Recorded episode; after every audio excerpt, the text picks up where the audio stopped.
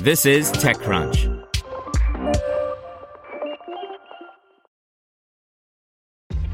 This episode is brought to you by ShipStation.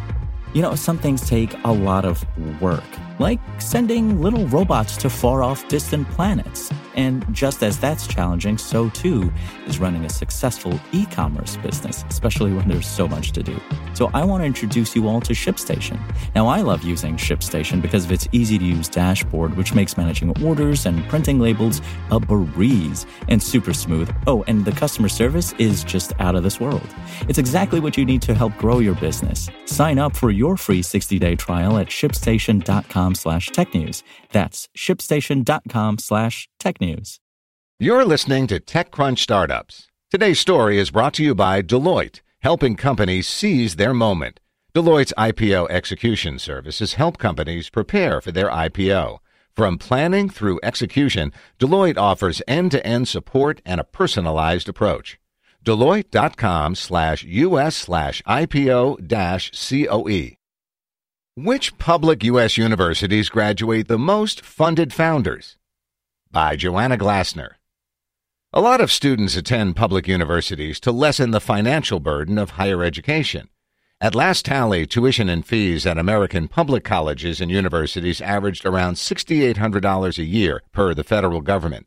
That's far below the $32,600 mean price tag for private nonprofit institutions. Yet when it comes to public universities, the old adage you get what you pay for clearly does not apply.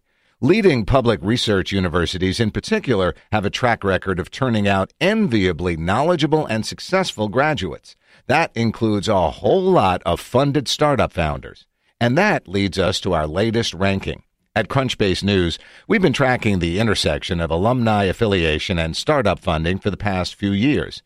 In a story published earlier this week, we looked at which U.S. universities graduated the most founders of startups that raised a million dollars or more in roughly the past year. For today's follow up, we're focusing exclusively on public universities.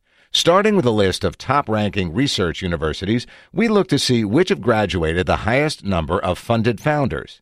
For the most part, we used the same criteria as the public and private list, focusing on startups that raised a million dollars or more after May 2018. The public list, however, doesn't separate out business school grads.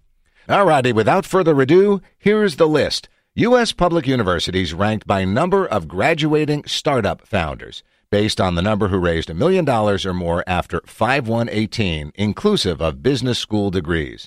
Number one, by a long shot, UC Berkeley, 240. Number two, UCLA, 85. Number three, U of Michigan, 76. Number four, U of Illinois, 63. Number five, U of Washington, 61.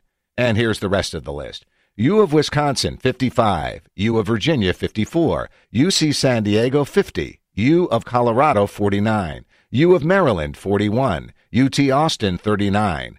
Georgia 38, Penn State 33, also at 33 Purdue. At 26, the U of Florida and UNC Chapel Hill. Three tied at 25, UC Irvine, Texas A&M, and the U of Minnesota.